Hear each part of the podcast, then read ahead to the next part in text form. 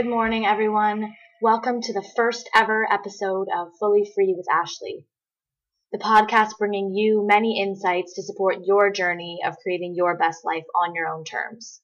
In other words, living fully free. The podcast will bring you conversation on mental health, personal growth, relationships, eating disorder recovery, hypothalamic amenorrhea, and so much more. So I'm so excited to be here with you all. This is my first morning trying to figure out how to use my microphone, use this software, so bear with me as I navigate it and just, yeah, get right into what I'm all about and what I'm here for. I am so, so, so excited to be starting a podcast. I've been really enjoying being vulnerable on social media over the last few years and through blogging my healing journey from an eating disorder. Uh, that was what began my journey of just being really honest and wanting to connect with other people to support personal growth and healing on every level. And it just sort of came to me a couple months ago that I really would love to start a podcast. So here I am now. I ordered the mic online and we're just getting set and ready to go. So thank you for carving some time out of your day to listen to me speak and just joining me and supporting me, every single person who reached out to me to offer advice or insights. I thoroughly appreciate it. So, yay, I'm here. Uh, the introduction mentioned my podcast name, so I decided to go with Fully Free for Ashley. I just feel like, not Fully Free for Ashley, Fully Free with Ashley. I just feel like it really embodies um, my priority in life about creating freedom in every aspect of that word and like life is too short to stay in cages that you've created for yourself or that you've just allowed yourself to stay in for so long. So I feel like the word that I've chosen really embody what I'm trying to create through this podcast. So before I get into my story and my history, I'm going to just introduce myself a little to people who maybe don't know that much about me or any strangers that eventually stumble upon my podcast.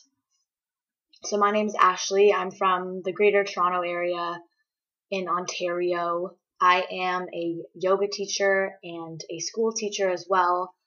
I'm possibly considering going to do a master's in something else. So that's where I'm at in my life right now, my career. I'm extremely passionate about yoga and everything that yoga has done for me, and that will be a podcast in of itself. I teach a few times a week. I practice a few times a week. It's definitely grounded me and transformed my entire life.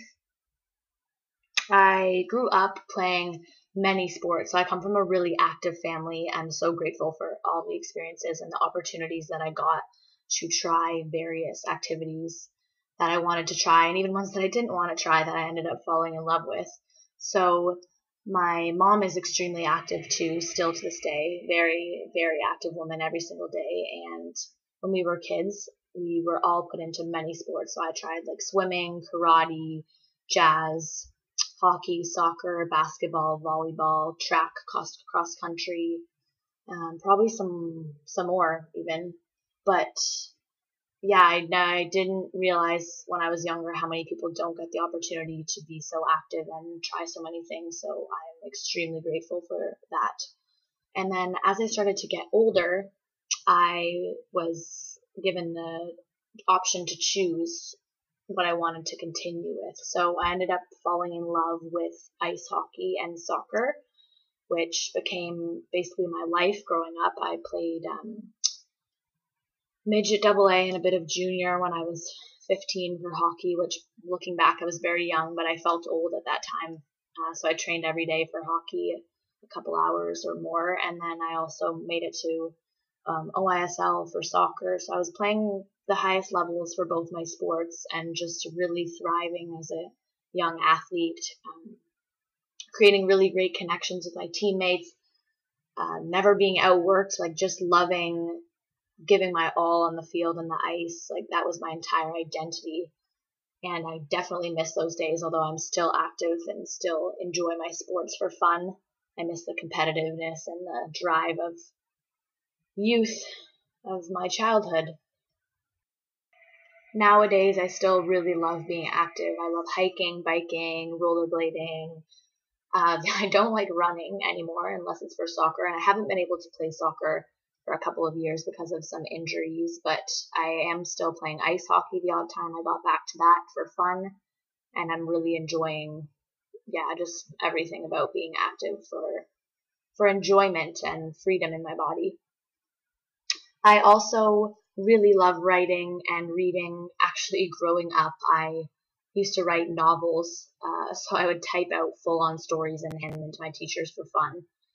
And I hope to maybe write a book one day or maybe two or three, so we'll see about that journey. But that is something that I love to do as a hobby as well. I also really, really, really love traveling. Uh, I've been to many Caribbean places but I want to go more places in the world. So, so far I've been to Mexico, Cuba, Dominican, Jamaica, Barbados, St. Kitts, and then Italy in Europe, which was amazing. All of my trips have been amazing. I particularly love uh, adventure travel. So, like Italy, my brother and my best friend and I backpacked, and that was my favorite trip thus far. Many of the other trips I went on growing up were all inclusives, which are incredible too, because I went with my best friend growing up and her family and my family's. But there's something magical about not being on resorts, which I've also had the great opportunity to stay with locals in um, Barbados and Jamaica. So those were incredible trips too. I'm really excited to see so much more in the world when the time's right. And yeah, I think my number one place that I would want to go ever since I was a little kid is Greece. I'm so excited for the day that that becomes reality. But really, I'm just, I love traveling, period. Like anywhere. I'm down for a road trip. I'm down for a plane trip, basically. Let's just go. I'm also very close with my family. I live at home still with uh, three siblings. So I have two younger brothers and a younger sister. Not in that order, but anyways, my family is great. I don't know what I would have done my entire life without their support. And I really don't have a reason to leave home as of now, especially saving money and figuring out if I'm going to go back to school online while I work as a teacher. Yeah, so that's basically my reality right now. That's my life, a little bit about me. I'm sure as I continue with the podcast, you'll find out lots more about me. But I just wanted to provide a general introduction about my personality and things I love in life. I'm also really passionate about friendships, uh, adventure, meaningful conversation, and I would kind of classify myself as an introverted extrovert. So I really love like being social and making connections, but I don't really like small talk. And I don't like huge group parties. I have a bit of social anxiety, but I'm getting over that, getting better with that. I like meaningful conversation more in small group gatherings and exploring new territory, basically. I like adventure. So, moving on and now just getting a bit into what Fully Free is all about. I want every single person that listens to this to know and truly believe that you have the ability to create your life and live one that is fully free, like create full freedom in your life, in your relationships, in your career tra- trajectory, in your self love. Um, and I'm not saying that I'm perfect or that I've created that fully yet in my life, but I really want to strive to every single day. And I feel like this podcast gives me an access point to connect with other people and express my journey. And it also really feels very liberating to discuss like what I've been through, what I'm going through, um, and just be vulnerable, especially through social media, because as I've grown up in the area of social media exploding, it's crazy to think about how much we're so worried about how things appear on the outside and like only posting times that are magical and perfect and oftentimes obviously our social media displays our highlight reel of our lives, but there's a lot going on in the background, like health journeys, relationships, and I love talking about the things that aren't talked about enough. So that's really what I'm here to do on this podcast, and I'm really excited that you've all taken the time to join me. So I plan to hopefully record a podcast at least every other week, depending on my schedule. So I'll keep you all updated on that. I honestly also plan to have many guest speakers. It's not only going to be just me talking for like an hour. I want to include um, coworkers, friends, people I don't know, specialists in the mental health field and physical health field, um, some eating disorder specialists, hypothalamic amenorrhea specialists, and athletes. Who knows where this podcast will go? It has full freedom to go in any direction, which is also what I'm really excited about. I don't want to make this podcast about one thing. I think there's so many important things to talk about.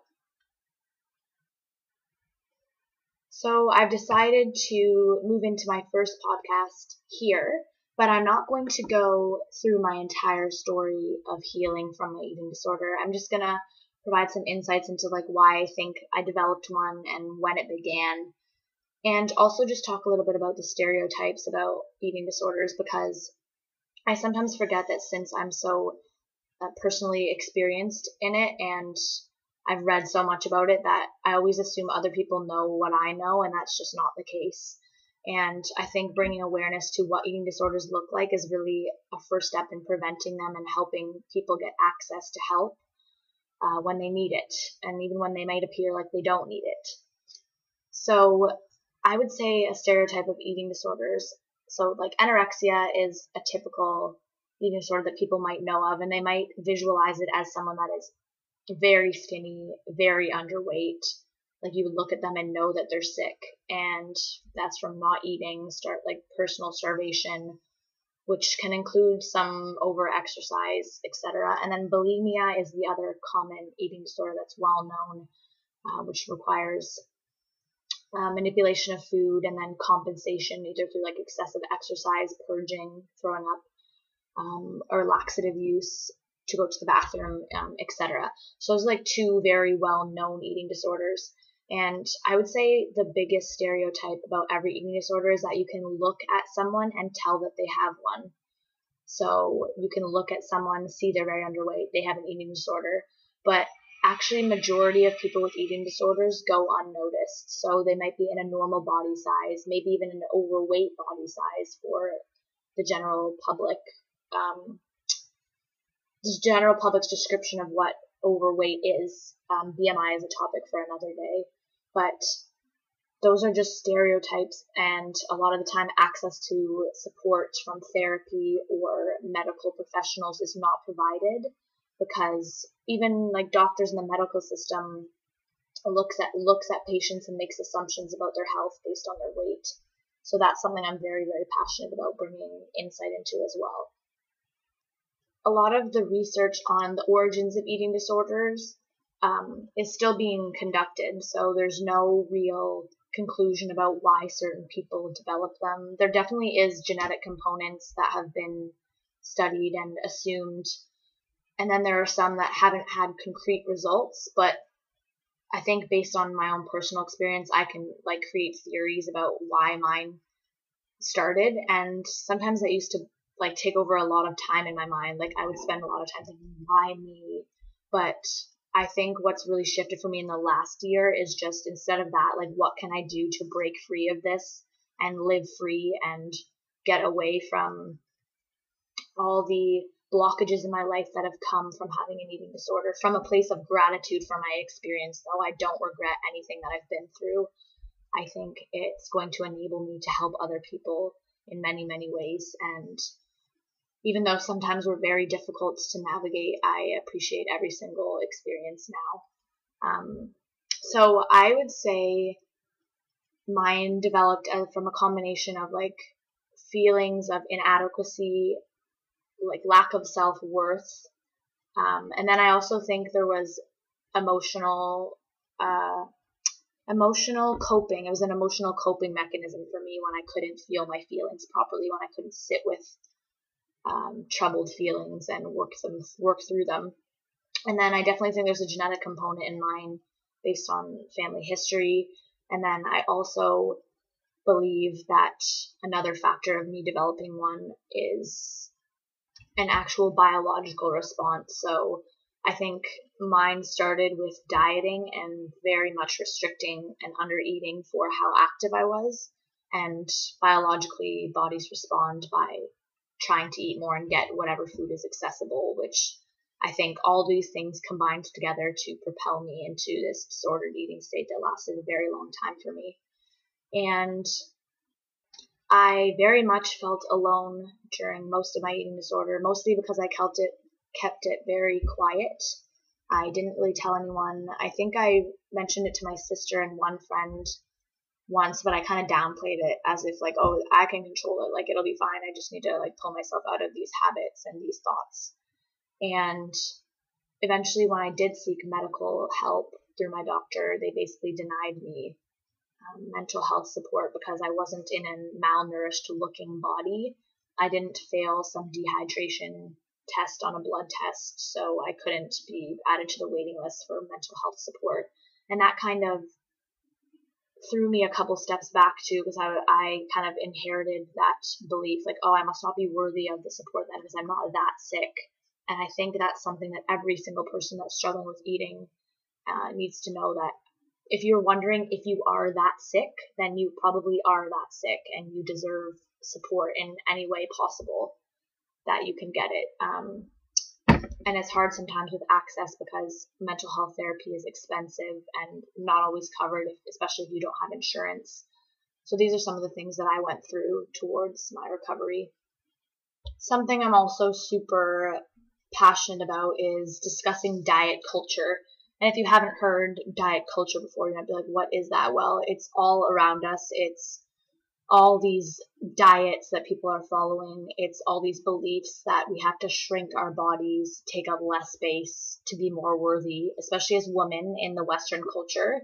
Because if you look around the world, different countries and uh, backgrounds and cultures value different body sizes and shapes in different ways. But in the Western society, like being thin and fit and healthy looking, uh, which is also a problem in of itself because health is not defined by low body weight. Um, but that's something that's very pushed onto women here and young girls from a very young age. Um, stemming not only from like magazines and billboard posters, but now social media everywhere with like edited bodies, women with like tummy tucks and then injections and everything that just isn't real and not not natural and I wasn't exposed to social media when I was growing up and I still really struggled with body image so I am very concerned about this upcoming generation's experience with their connection to their body and their self-worth. Uh, because they're on their phone so much they're on the internet so much more than I was growing up and they see so much more and hear so much more and they just don't realize like how it's really affecting their belief about their worth as a human being in an, an average body size or a different body shape than ones they might see portrayed everywhere as ideal or like hot or sexy or whatever word you want to use to describe describe a woman's body.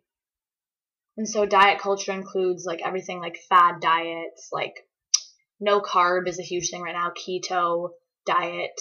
Those are just some examples of things that people do, the drastic, drastic changes that people make to what they eat to try to control the space they take up. And I really want to like dive deep into like what that is all about and how it's affecting us on individual, but also like global connective levels. Um, so that there will be of many podcasts and specialists, hopefully, on um, my series here talking about that. But I definitely believe diet culture was a major factor in my development of an eating disorder, and I don't think that is talked about enough. So I'm going to really dive into that later on as well.